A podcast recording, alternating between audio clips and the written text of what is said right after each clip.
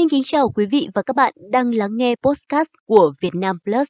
Chương trình được phát sóng trên các nền tảng Spotify, Apple Podcast, Google Podcast, báo điện tử Vietnam Plus. Tiếp tục chương trình với chủ đề Xóa bỏ bạo lực đối với phụ nữ và trẻ em gái do báo điện tử Vietnam Plus và Đại sứ quán Hà Lan tại Việt Nam phối hợp thực hiện nhân tháng hành động vì bình đẳng giới. Hôm nay, hãy cùng chúng tôi nghe cuộc trao đổi của ngài Daniel Stock, Tổng lãnh sự Hà Lan tại thành phố Hồ Chí Minh và bà Đàm Bích Thủy, Chủ tịch Đại học Fulbright Việt Nam.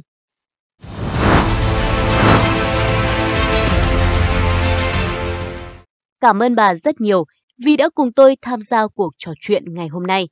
Chúng ta sẽ tập trung thảo luận về chiến dịch đặc biệt của Orange the World được thực hiện trong vài tuần qua.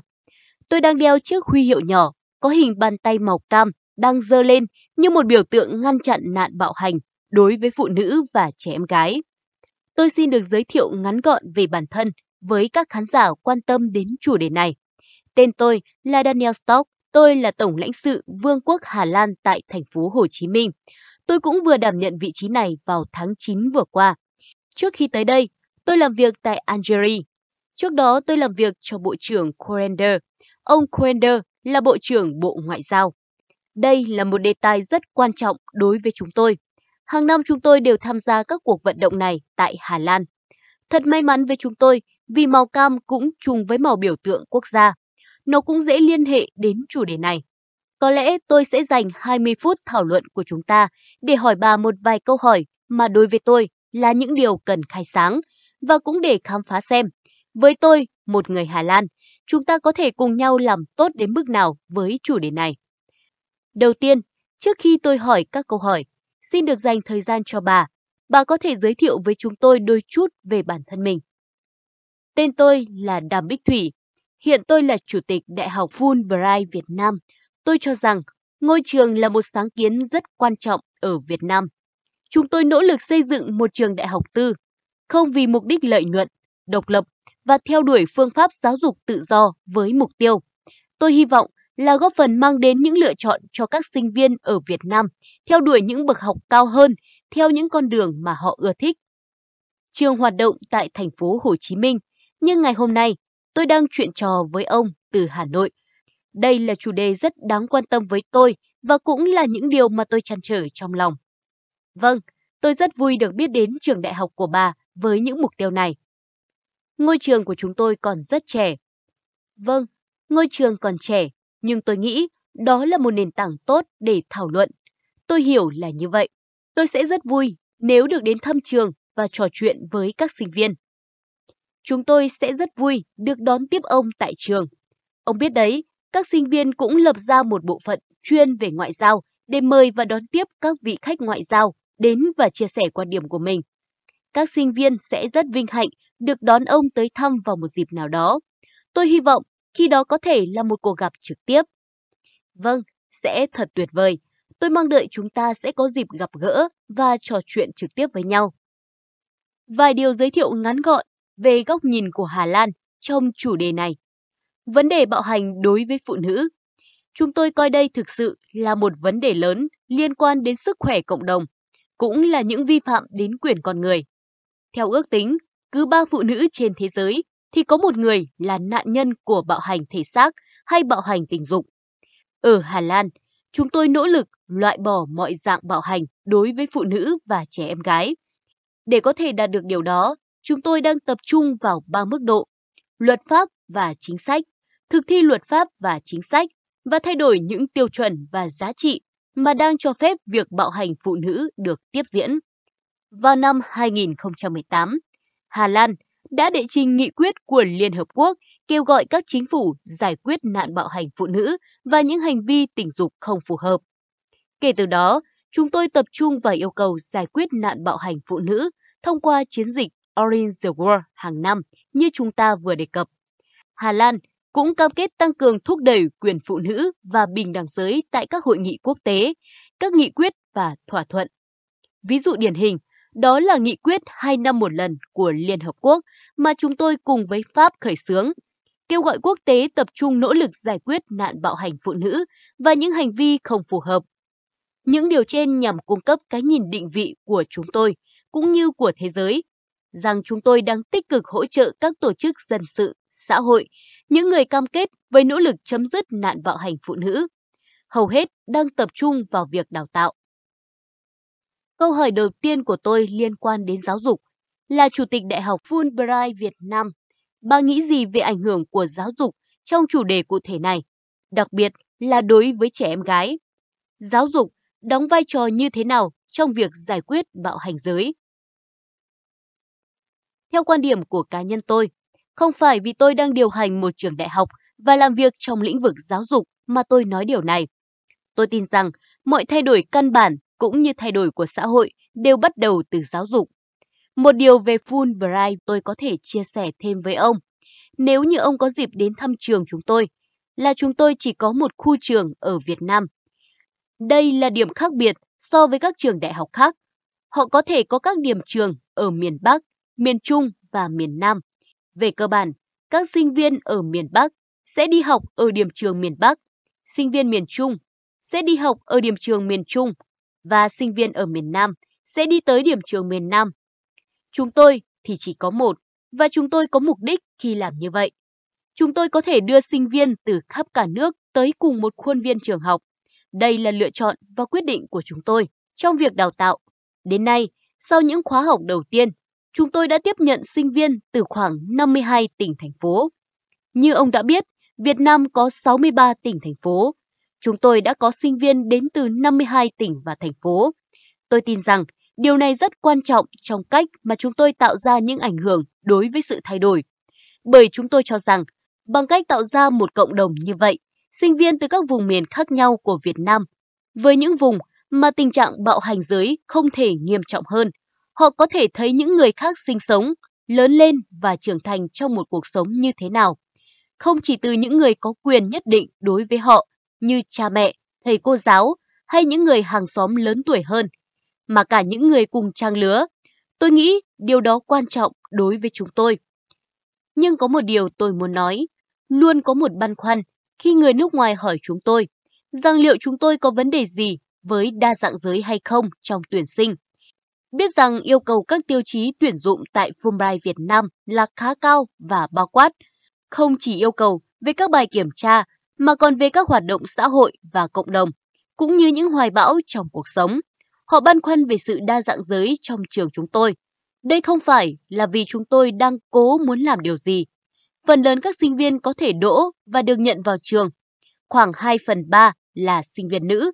Thỉnh thoảng chúng tôi nói đùa với đội ngũ sinh viên rằng tôi mong muốn tỷ lệ tuyển sinh đảo ngược lại. Những gì chúng tôi đang cố làm là làm sao chúng tôi có thể tạo ra cho thấy một ví dụ điển hình cho tất cả các nữ sinh đến từ mọi miền của Việt Nam về việc phụ nữ có thể thành công và làm chủ vận mệnh của mình như thế nào. Nếu như ông xem hồ sơ của một vài nữ sinh của chúng tôi, ông có thể thấy trong một tình huống bình thường, họ có thể thuộc nhóm được chính phủ Hà Lan quan tâm.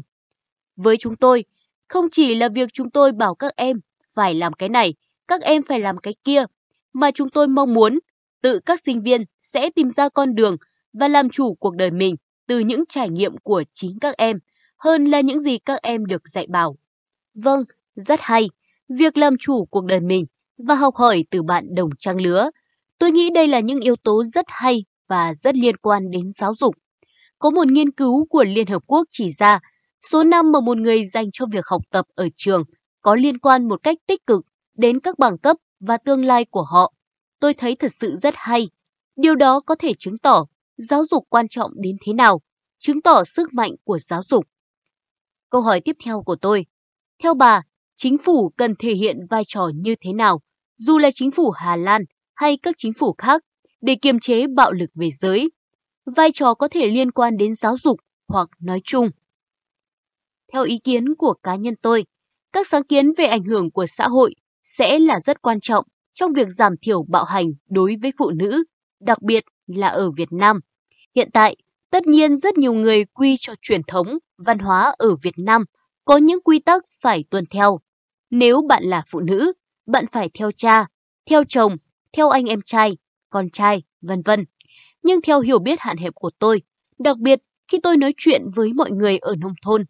Đôi khi chủ yếu là bởi các điều kiện nơi họ sinh sống đã tạo ra tình trạng mà người phụ nữ một cách tự nhiên là một người nuôi dưỡng con cái, theo tất cả các định nghĩa về vai trò sinh học giữa đàn ông và phụ nữ, bản chất của đàn ông và phụ nữ.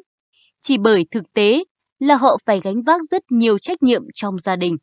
Và khi điều kiện sống nghèo khó, phụ nữ sẽ rất dễ bị rơi vào tình huống bị bạo hành hay xâm phạm, chủ yếu bởi vì họ không thể hoàn thành một số vai trò mà xã hội cho rằng họ phải làm. Tôi nghĩ việc đảm bảo gia đình ổn thỏa, được chăm nom chú đáo, trẻ con được chăm sóc. Thông thường, khi mọi thứ trở nên khó khăn, mọi người sẽ trở nên dễ khó chịu hơn, dễ cáu giận hơn và mọi sự sẽ trở nên thái quá trong điều kiện sống nghèo khó và bạn không có sự lựa chọn để nhìn ra xung quanh, để tìm cách chăm sóc gia đình mình. Tôi nghĩ những việc làm chúng ta trông đợi ở chính phủ là thay vì cố gắng đưa ra chính sách ở nơi này hay nơi kia, chúng ta cần tìm ra nguyên nhân gốc rễ của tất cả những điều này. Tôi không phải tuyếp người hay đổ lỗi cho hoàn cảnh tài chính, điều kiện sống hay muốn mọi người phải giàu và giàu hơn nữa. Điều đó cũng quan trọng, nhưng nguyên nhân gốc rễ cho phần nhiều của những điều này có thể được làm dịu bớt nếu chúng ta có thể cơ bản cho mọi người thêm lý do và cách thức để cải thiện cuộc sống, để chăm sóc và làm chủ. Tôi không muốn dùng cụm từ làm chủ vận mệnh, số phận cuộc đời lần nữa. Nhưng họ phải có thể tự chăm lo được cho bản thân. Tôi biết đã có rất nhiều sáng kiến về ảnh hưởng của xã hội có thể giúp đỡ mọi người. Ví dụ, với những người phụ nữ ở một vùng nào đó, cho họ chiếc cần câu hơn là cho họ con cá là cách để họ có thể làm nhiều điều hơn. Và bằng việc làm được nhiều điều hơn và làm cho cuộc sống của chính họ tốt hơn, đó có thể là cách giúp cho phụ nữ có thêm vai trò, tiếng nói và có con đường để cải thiện tình trạng của mình. Tôi quan tâm đến nguyên nhân gốc rễ hơn là cố gắng tìm ra những giải pháp ngắn hạn. Ai cũng cần những giải pháp ngắn hạn để xoa dịu những nỗi khổ của mình. Nhưng đến cuối ngày, họ sẽ không thể tự xoa dịu những nỗi khổ của mình thêm nữa. Họ có thể mệt mỏi, họ có thể trở nên mất kiên nhẫn. Vậy nên, vấn đề là chúng ta nên làm gì với những nguyên nhân gốc rễ. Theo tôi, điều nên làm là giúp họ cải thiện điều kiện kinh tế, chỉ cho họ cách thức để không phải làm lụng suốt ngày và giáo dục. Tôi hiểu những gì bà nói. Tôi nghĩ trong một số chính sách được đưa ra, có thể chúng ta đã chỉ ra những triệu chứng, chứ không phải là những nguyên nhân gốc rễ như bà vừa nói. Khi bà nói rằng làm chủ cuộc đời, điều đó cũng đồng nghĩa với sự phát triển thật sự và việc có nhiều năm trong môi trường giáo dục. Với một số người, đó có thể là một điều xa xỉ khi có thể dành cả tuổi trẻ ở trường và cả sau này ở trường đại học. Không phải ai cũng có điều kiện để có được sự lựa chọn này. Đó là lý do vì sao tôi nghĩ rằng bà đã thấy được mối liên hệ giữa trình độ phát triển, giáo dục với việc xóa bỏ bạo hành. Với chúng tôi, chúng tôi cũng lo lắng, ngay cả trong môi trường học đường cũng có nguy cơ xảy ra việc bắt nạt. Chúng tôi đã đọc rất nhiều về điều đó cả ở Hà Lan và việc đe dọa trên mạng xã hội đang ngày càng trở thành chủ đề được nhiều người bàn luận. Đó cũng là điều mà chúng ta cần nghĩ đến. Với chúng tôi, các khuôn khổ pháp lý cũng rất quan trọng, như Điều ước Istanbul, khung pháp lý cung cấp cho chúng tôi, Hà Lan, cơ sở rõ ràng về việc chính phủ nên thể hiện vai trò như thế nào trong việc đấu tranh chống bạo hành giới. Một điều nữa cũng được nhấn mạnh trong Điều ước Istanbul, đó là giáo dục cũng rất quan trọng. Đây là một trong những đề xuất của các chính phủ trong cuộc đấu tranh chống bạo hành giới. Câu hỏi cuối cùng dành cho bà. Tất nhiên, nếu có điều gì đó cần bàn luận thêm, xin bà cứ tự nhiên. Tất nhiên đây không phải là cuộc thảo luận duy nhất. Chúng ta sẽ còn tiếp tục thảo luận với nhau sau cuộc nói chuyện qua Zoom này. Bà nghĩ gì về vai trò liên quan của đàn ông và cả các bé trai trong việc chấm dứt bạo hành đối với phụ nữ và trẻ em gái? Tôi nghĩ điều này hết sức quan trọng. Tôi đã dự rất nhiều hội nghị bàn về bình đẳng giới, các sự kiện mà chúng tôi có các cuộc trao đổi giữa phụ nữ với nhau. Việc phụ nữ trao đổi với phụ nữ không phải là vấn đề. Nó giống như việc chúng tôi đang than phiền hay chia sẻ những phiền muộn của bản thân. Điều cốt yếu là ở đàn ông. Có một điều thật lạ, không chỉ trong một tình huống giao tiếp xã hội bình thường, mà còn trong nhiều đoàn thể lớn. Mỗi khi chúng ta bàn luận về vai trò của phụ nữ, tôi thấy phần lớn người tham gia trong phòng là phụ nữ. Chúng ta không cần phải chấn an phụ nữ về việc họ quan trọng như thế nào. Điều cốt yếu là ở đàn ông. Chúng ta cần có nam giới tham gia vào cuộc thảo luận.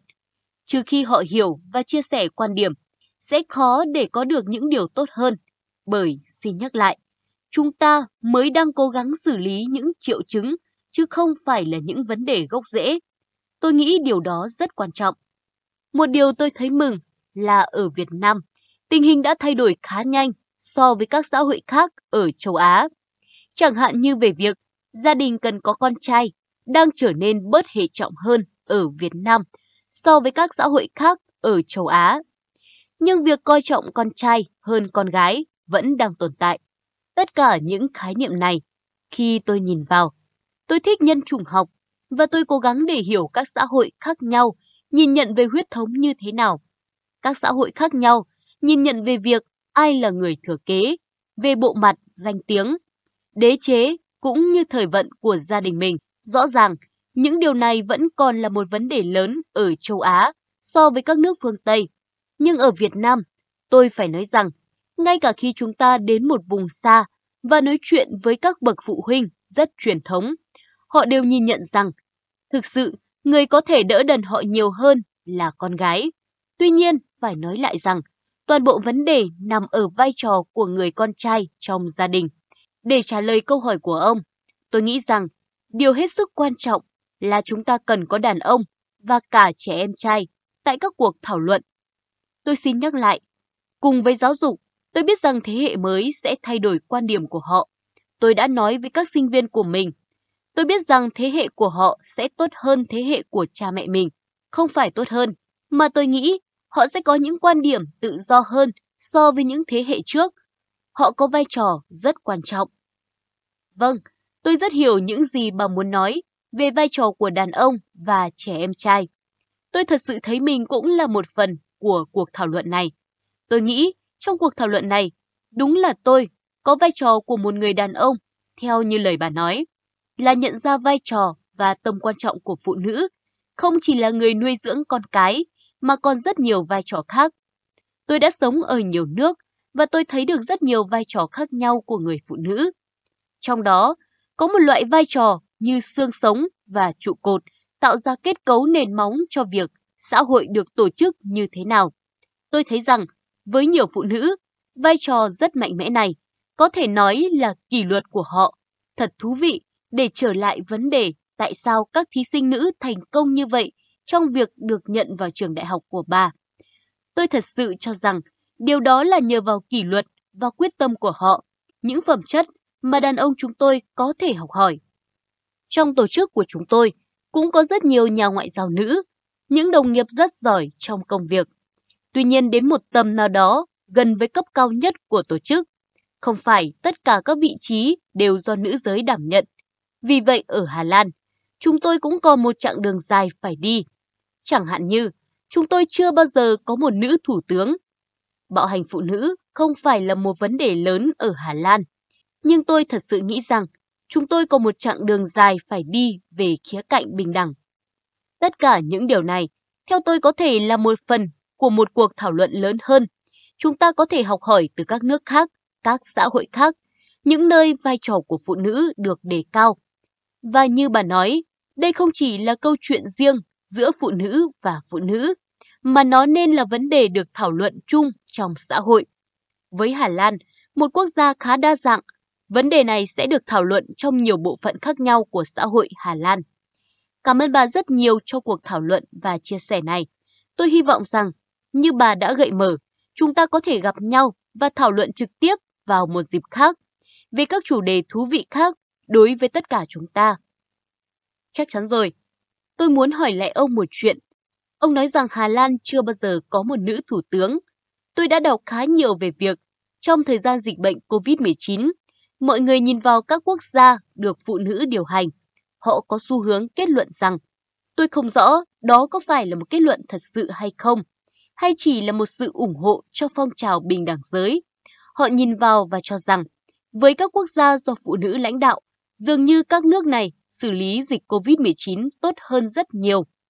Tôi không rõ điều này có đúng và đến từ một nghiên cứu nào đó hay không, nhưng cũng thật thú vị để xem xét điều này.